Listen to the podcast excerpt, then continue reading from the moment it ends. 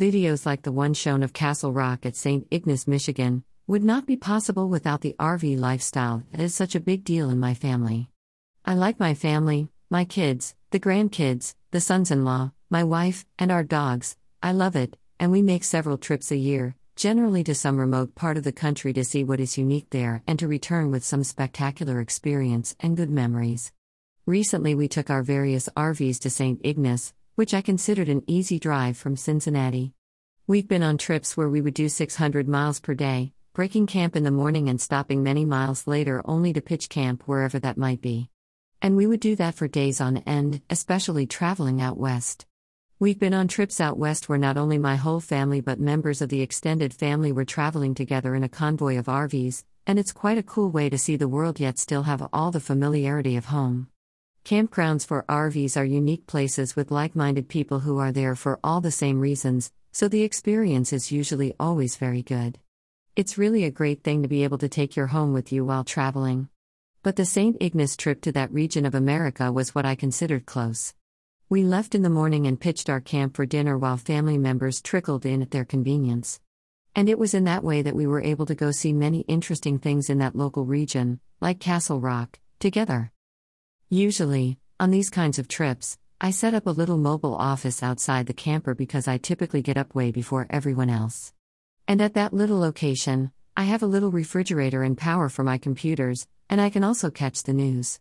So during that trip, there was a lot of talk on the news about electric cars and California imposing new rules that by 2035 they would make it so that only electric cars would be allowed on their roads. As I looked around from my little portable office at some of the big rigs, the classes and C's, and many large trailers like luxury yachts on wheels, I wondered how that would work. Obviously, the people saying such things about electric cars didn't understand the trailer markets and transportation, and how important they were to American life, or they just didn't care. If you stand along a highway and count cars, you will find that about every 15th vehicle is pulling some kind of trailer, whether it's an RV, a boat, or landscapers dragging around their lawn mowing business. Trailers are a big part of American life. And electric cars can hardly keep up with the needs of just one vehicle traveling more than a few hundred miles. The technology for electric cars isn't even close to being good enough to hold a charge for a sustainable distance, let alone pulling a trailer while traveling.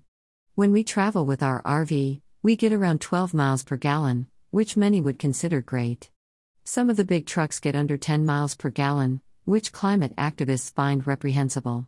But Americans who prefer to travel with an RV are quite happy to pay for the bad gas mileage because it gets them off the grid enough to relax.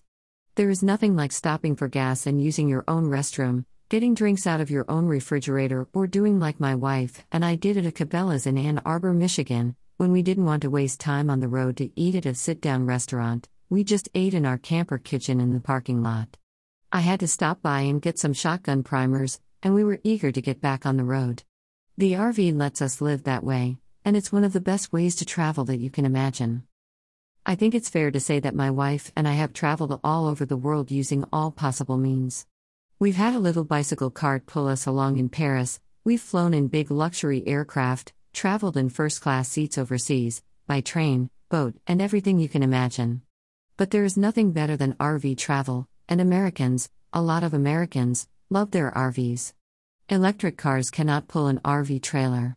If California ever does make it illegal to travel with anything but an electric vehicle, they will hamper their economy to ridiculous levels. They obviously haven't thought things through, or they think they can eradicate the RV market because they hate it and think they'll get away with it. But that is a terrible miscalculation. The kind of people who travel by RV are willing to get terrible gas mileage to take their homes with them on a trip because they want to be away from liberals and their liberal grid while on vacation. Campsite owners get it. RV campers like to be left alone. They don't want a housekeeper. They don't want to interact with people in the hotel lobby every time they want to leave. They don't want to be bothered, and any attempt to take that freedom away from them will result in very destructive political discourse.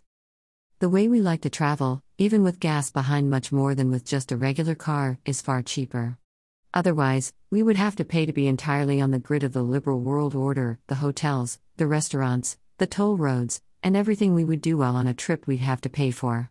Then multiply that times the number of people we usually travel with, which is 10 or more people, and you'd have a travel bill of $10,000 to $20,000.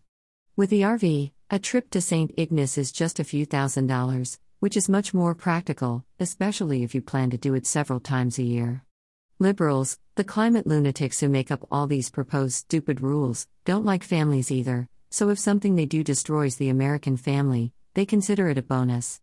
But before that happens, the people who use RV travel to vacation away from the liberal world order, the TSA agents at airports, the womb-to-tomb hotel accommodations where your personal space is constantly under siege by noisy people, always waiting in line for restaurants to serve you 3 meals a day for a week or two, and suddenly travel isn't worth it. And places like St. Ignace would suffer significantly because it's only because of RV travel that my family would have considered going there for vacation.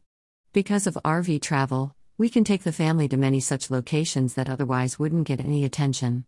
So this proposal for electric cars attacks more than just the gas-powered transportation industry. It attacks the basic needs that Americans have to engage in travel and adventure. To go to places like the cheesy tourist trap Castle Rock. Which would be terrible because out of all the cool places that we went, when the grandkids and my kids think back on the good memories of our vacation together, it will be the spontaneous stops like we had at Castle Rock that they remember most. And that is what is at threat through the stupidity of liberalism most and why their proposals must be defeated in every way possible at the ballot box.